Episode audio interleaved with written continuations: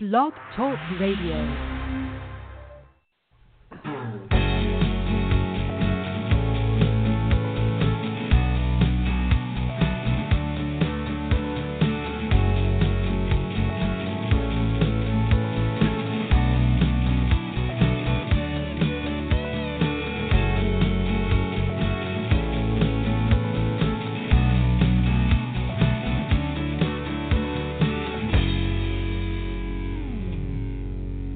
Evening and welcome to Mets 360 here on Blog Talk Radio. I'm your host, Brian Joura, and we're going to do something a little bit different tonight. Uh, instead of talking about the current version of the Mets, we're going to go into the Wayback Machine. Uh, come in the, uh, the hot tub time machine and join me in the 1970s along with uh, the Hardball Times uh, writer, Steve Treder. Steve, thanks for joining us tonight. Hey, Brian. Happy to be here.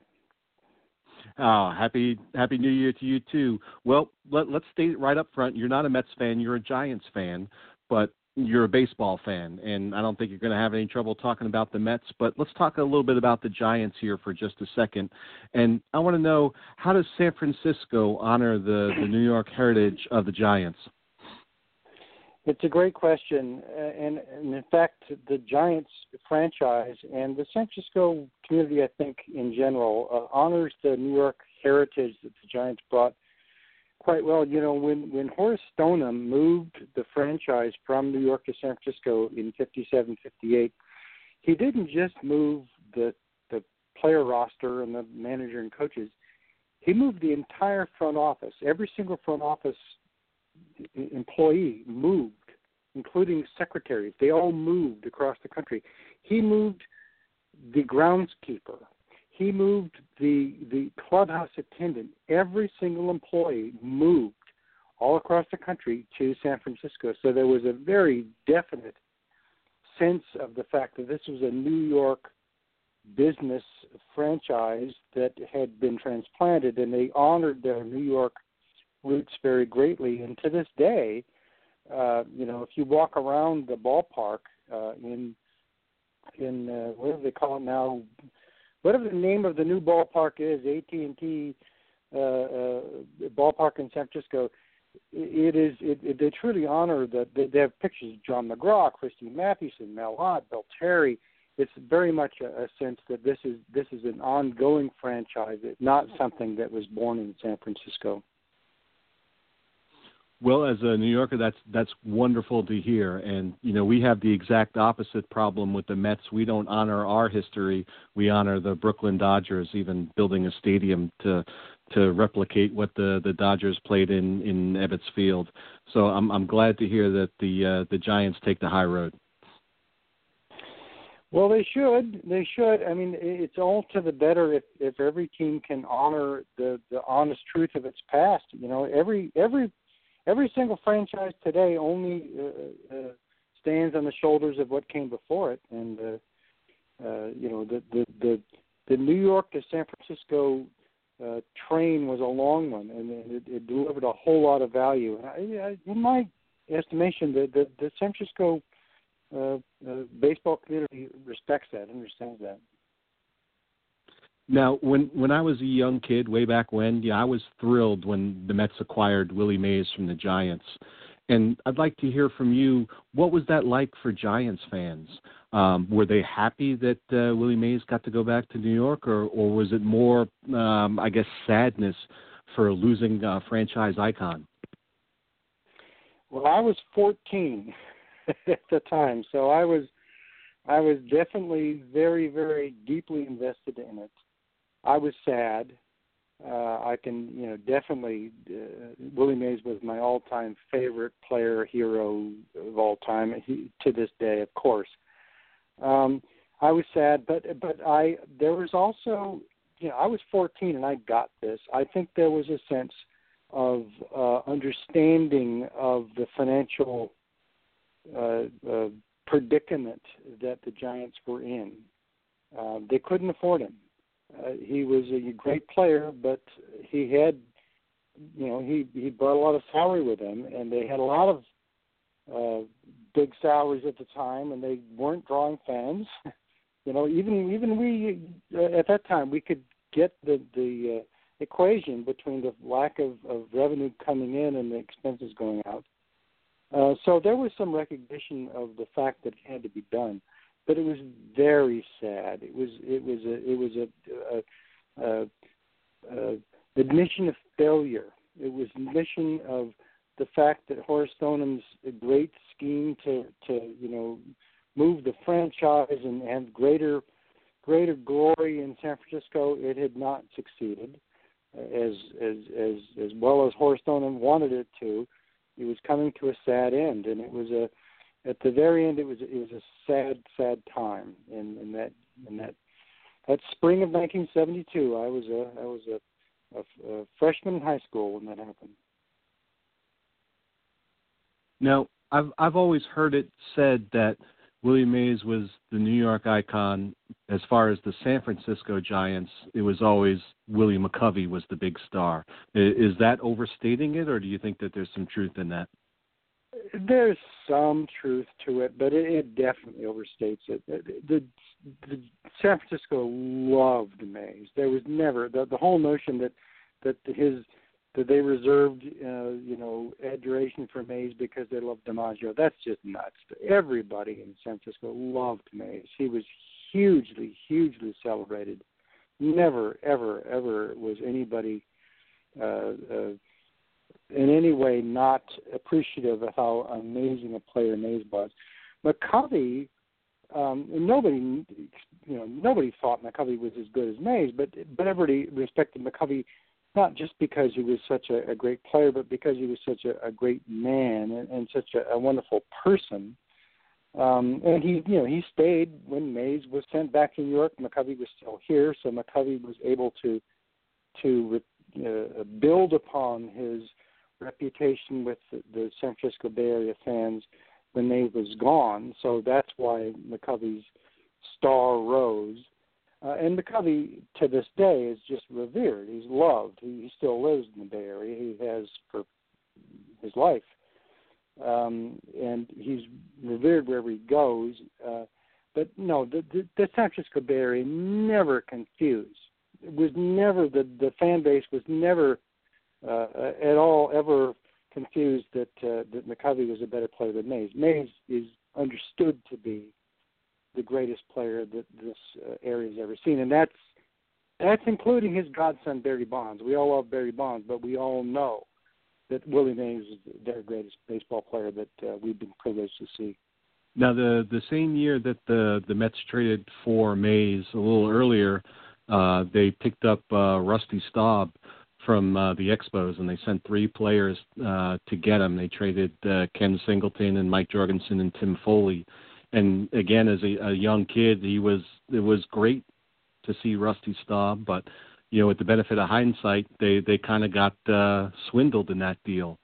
But they re they also compounded the uh, the problem when they traded Staub to the Tigers and and got Fat Mickey Lolich. So I, I guess I want to hear your point of view. Which one of those trades was worse? Well, in evaluating trades, one must always have two. There's two different gauges. There's two different evaluations need to be taken into account. One is how did the trade turn out? You know, did did this team win or did this team lose? And in, in retrospect, we can always make that evaluation. But the other uh, uh, gauge is how did it look at the time? You know, we at the time nobody knows how it's going to turn out, so you can sort of gauge it at the time, did this seem like a good trade, regardless of how it turned out? Was this a good or bad trade on its at the time? Um, so the the Mets trade of, of Staub or of, of, of uh, Singleton, Jorgensen, and Foley for Staub to the Expos in '72. At the time, you could kind of uh, find in that the Mets needed a, a big hitter they had some some organizational depth, but they lacked their big star. So here we go. Let's get Staub to to have this be the guy. Um, at the time, you could sort of see it. Uh, you know, of course, in retrospect, it turned out very badly. That Singleton turned out to be at least as good, if not a better hitter than Staub. And you know, you throw in Jorgensen and Foley, who were both very good players for many, many years. it was clearly a bad trade in its outcome for the Mets. Um, but you can kind of justify it at the time uh, based on the Mets situation. They were they were they wanted to win it big. They were they had they were frustrated after having uh, won the, the the series in '69. They were frustrated after having come close in '70 and '71 and not won the division. So they you know you can kind of justify it there, but clearly it turned out badly. Uh, once they had Staub for a few years, and he was real good. Staub played as well as the Mets could have expected him to, to play. Uh, but you know, a few years later, it was it was it was. I think it was time to deal Staub. I don't I don't fault them for trading him that that point at all. I think getting Lolich in return was a bad idea. In that, if you're trying to trade a former star, a, a good veteran player who's still got some value in him, in your that situation, you trade him for for some value, for some young value. You trade him for a couple of prospects. You don't trade him for yet another former star who, you know, has had some great success behind him and may still contribute. It made no sense. It was pointless. There was no reason to trade Staub for Lolich, and as well as kept Staub. Um, so, if you're asking me which trade was worse, I'd say the second trade was worse. Now, you brought up uh, the idea that you have to look at a trade two different ways. One, how it ultimately worked out, but also how it was viewed at, at the time of the trade. And the one thing that I would say for the second trade, though, the Lolich trade, the Mets in 75 had three really, really good starters, and then their fourth starter really let them down. And I think that was the reason that they didn't make the, the playoffs in 75. So they had that feeling that they needed a, a competent fourth starter and the other half of the equation being that they had uh, Mike Vail, who they had high, high, high hopes for, and they thought that they could uh, put Vail into Staub's spot, and then Lolich would step in and be the the fourth starter that they needed so badly. And even though the fans hated Mickey Lolich, he didn't pitch that bad. And if they had had him in '75, they might have made the playoffs. So I, I would say that I think that the the the the current view is more supportive of the 75 deal than the 72 deal. Fair enough. I hear what you're talking about in terms of you know just just based on the needs of the team at the time. Um, but I would still say that any time a team uh, trades a three for one, uh, you really, really have to be putting a whole lot of uh, uh, I don't know, expected value upon that one. The the one has to really be very special. And Rusty Staub um, was a really fine player, a good offensive player, a competent defender, a durable guy. Of course, once he came to the Mets, he started to get hurt, but that's just the Mets. Um, you know, so you know, he was a good player. I I I don't know. Three for one for Staub. That's a, that's that's a bit much. Uh, and of course, the, the the killer is that Singleton turned out to be Rusty Staub version number two. Right? He's basically the same player. He's he's he can play right field because he can throw, but he can't run at all. He's a, a hitter who who draws a lot of walks, who hits for a good average with moderate power he can go on for a long time because that kind of guy just, you know, he doesn't ever get any different than he was when he was 25. He's 35. He's the same guy. Ken Singleton turned out to be the same guy they traded for when they traded for Rusty Staub. Yeah, and if you go back and look at Singleton's 71 season, he was actually quite good and I forget the the exact number of plate appearances, but it was over 300.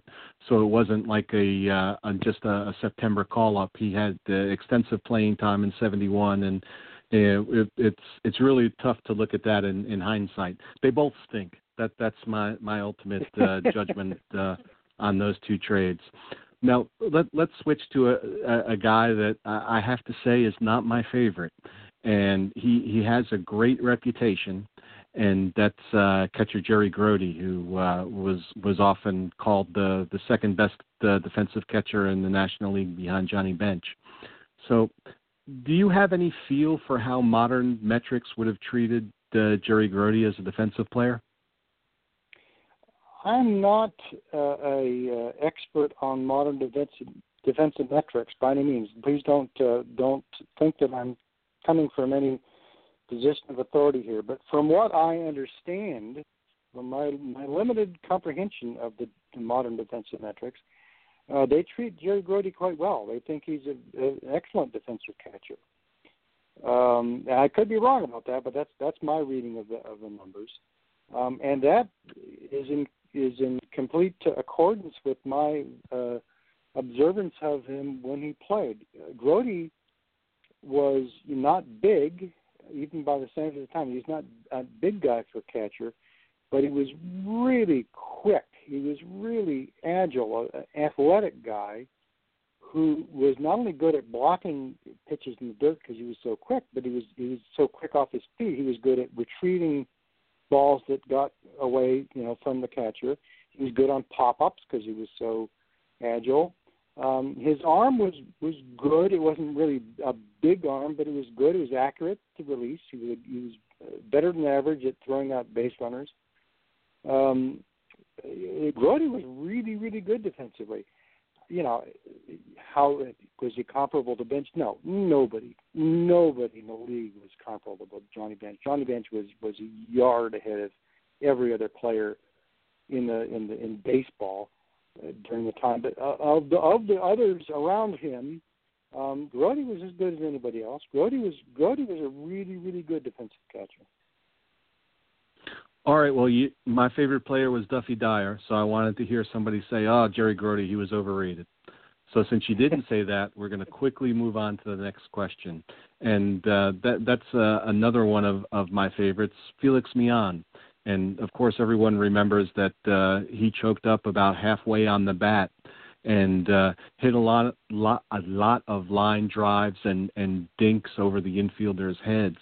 And and one thing that I've always wondered about is if we were somehow to uh, transport Millan into the 21st century, where we have all of the defensive alignments and shifts that we do today.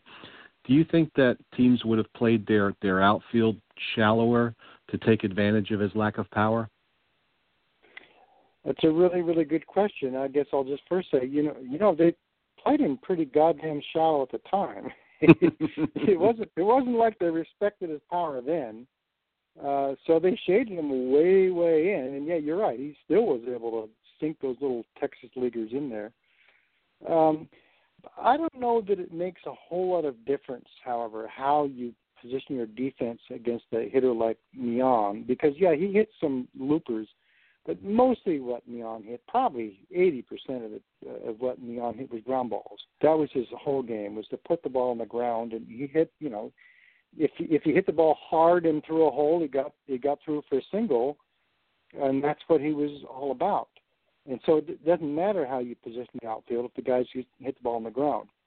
It is also fair to say that in Millan's time, uh, there were a lot more artificial turf infields or fields than there are today. And, and generally speaking, at least in the National League, particularly, uh, the outfield dimensions were bigger. So, uh, for both of those reasons, outfielders couldn't bunch in as close as they can now with a grass outfield and with uh, with closer uh, power alleys because if the ball gets behind you in the old days, if the ball gets behind you on that artificial turf, it's a triple. A, a single becomes a triple right away, and, and and oftentimes a triple becomes an inside the Parker. So you have to make sure that you, the ball can't get through the gap, and you have in order to get make sure the ball doesn't get through the gap, you have to back up ten feet. When you back up ten feet, well, there comes a looper in front of you. So, you know, in, in a sense, the outfielders in those days were were forced to play a little bit deeper, but still, a, a, a hitter like that, he's either the ball's going to find a hole or it's not. and unless the one thing you could do against Millan, the one possible radical defensive shift that you might try nowadays would be to instead of playing three outfielders, play two, and to play the third outfielder as a as a buck short, as a as a as a rover somewhere behind uh, second base, and just basically have a fifth infielder. That might be the the most effective strategy to uh, to uh, stop those ground balls from getting through. I would love to see something like that. You know, occasionally we'll see that um, extra inning game, bases loaded type of thing, where they they bring in the the fifth infielder. But generally, you you'd never see that in the third inning of a zero zero game or or any other you know normal time in a, in a baseball game. And I guess the reason that I was asking the question about Millan is the the Mets have uh, an almost similar type player in the minor leagues, uh, uh, Luis Guillorme, who's a great defensive player, but has virtually no power. I think on the 20 to 80 scale, his power would rate a 19.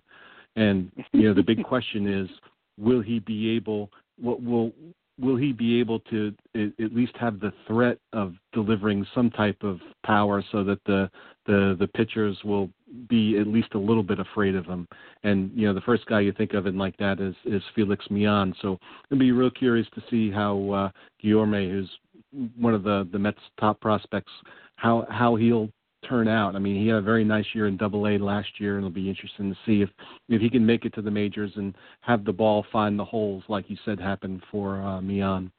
But uh, let, us go back to um, uh, pitcher from the 60s and the 70s, and, and that's Jerry Koosman. Um, and of course, it's always Seaver and Koosman. He always plays second fiddle, it seems, and and not just to his more celebrated teammate, but he also finished second in, in two big races he he lost the Rookie of the Year in in '68 to Johnny Bench and the Cy Young Award to I believe it was Randy Jones in '76. And um, should he have won either of those awards? Do you think? No, and there's no no uh, no slight to Jerry Koosman to say so. Uh, Koosman was a terrific player, a tremendous pitcher. Um, but you know, second fiddle is is is a, a position and there's no there's no shame in it. There, there's no there's there's no shame in being not as good as Tom Seaver. That that's that's okay. Uh, you know, being not quite as good as one of the greatest pitchers of all time is is not a bad place to be. Um, should he have won the Rookie of the Year award in '68? No, uh, as great as as Koosman was in '68. I remember it well. He shut out the Giants in opening day, or I think it was open year, opening series in '68, and suddenly became a, a, a name. He was terrific that year. He won 19 games. He was in the top 10 in ERA. He was, he was a really, really great pitcher. Uh, Johnny Bench was was otherworldly. Johnny Bench just transformed the game. Johnny Bench was stunning. Johnny Bench in 1968, this is the year of the pitcher. This is the year when all the batting statistics are way down. Johnny Bench, as a barely 20 year old rookie in 1968. Uh, he caught 156 games. He hit 40 doubles. 40 doubles. The last catcher in major leagues in the major leagues who hit 40 doubles since before Johnny Bench was Mickey Cochrane in 1930. That's 38 years. Like I understand it's doubles. I understand it's, it's kind of a you know a little bit of a of a specific endpoints thing. But think about that. Johnny Bench was stunning. He was doing things that no catcher had done for 38 years. That's just in his doubles category. His defense was stunning. His arm was just just blew everybody away. So Johnny Bench was he he he was the rookie player in 1968. Jerry Koosman there is no shame in being not quite as good as Johnny Bench, if not the greatest catcher of all time, you know, in the top three or four consideration of greatest catchers of all time. It's no shame to be not quite as good as Johnny Bench. In '76, uh, the Young Award, a little closer call. You, you could you could certainly make a case for Koosman over over Randy Jones, but Koosman pitched 247 innings. Randy Jones pitched 315. That's that's 70 innings or 68 innings. That that's a big big difference. You know their rate stats are, are comparable. Other than that, they're about the same pitcher. 68 more innings. That's a big big deal for a starting pitcher. Uh, Randy Jones in the mid 70s, 75, 76 was was you know, if he'd kept that rate up for any number of years, Randy Jones would be a Hall of Famer. He got hurt and he didn't. But Jones at that time was an elite, elite pitcher. There is no shame in being not quite as good as 1975, 76, 90 Jones. So poor Jerry Koosman, yeah, second fiddle, but uh, you know that's that's a pretty good position to to to uh, to have uh, achieved for yourself. So no harm there. I know at the time they were talking about that Seaver beat out Jones for the Cy Young Award in '75, and there was a lot of people who thought that the it was the name value of Seaver carrying him to the award over the the better season by Jones, and '76 was kind of like the payback for that.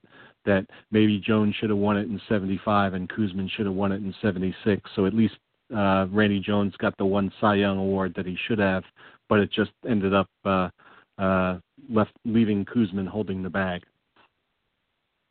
Yeah, that, that's New York media spin. Uh, you know, sometimes sometimes the, the the the nobody from San Diego actually is better. All right.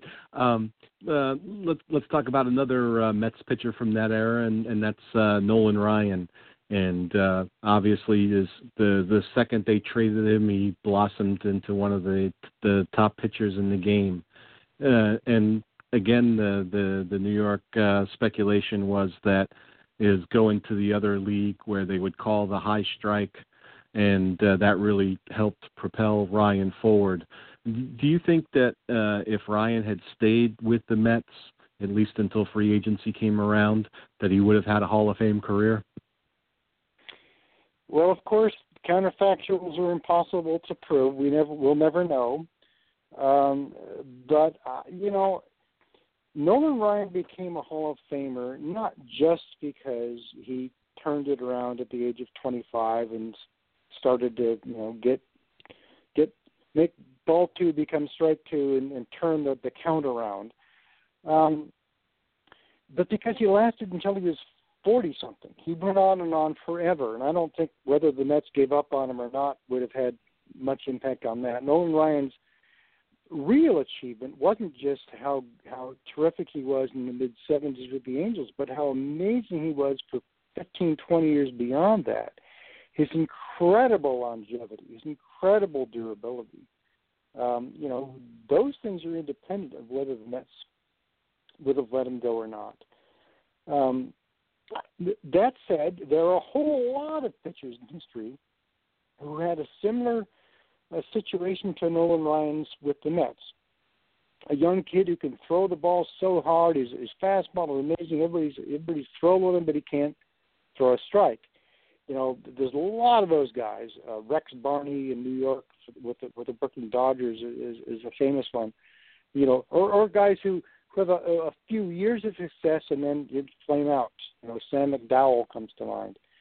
Um, it's not just to have that immediate success, it's to sustain it for 15, 20 years the way Ryan did. That's what's the historically great thing about Nolan Ryan, not his fastball, it's his it's his it's his longevity.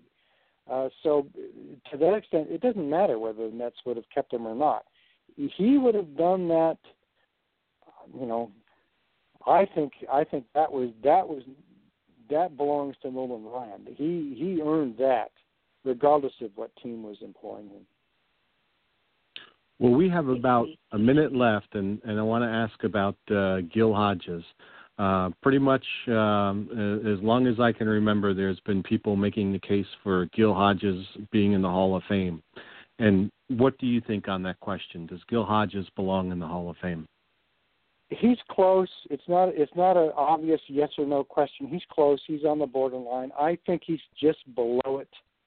Um, you have to combine both his playing career and his managerial career, which are both impressive.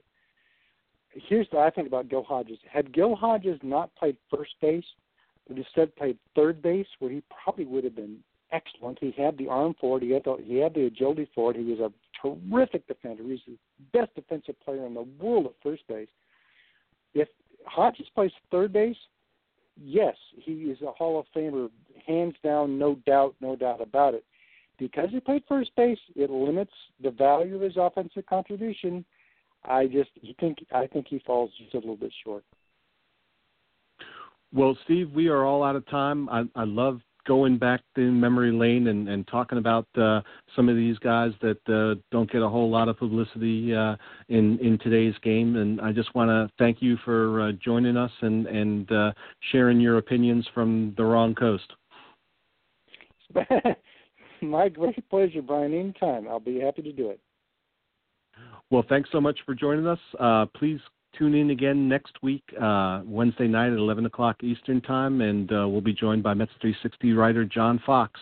Well, thanks again for tuning in, and good night and goodbye.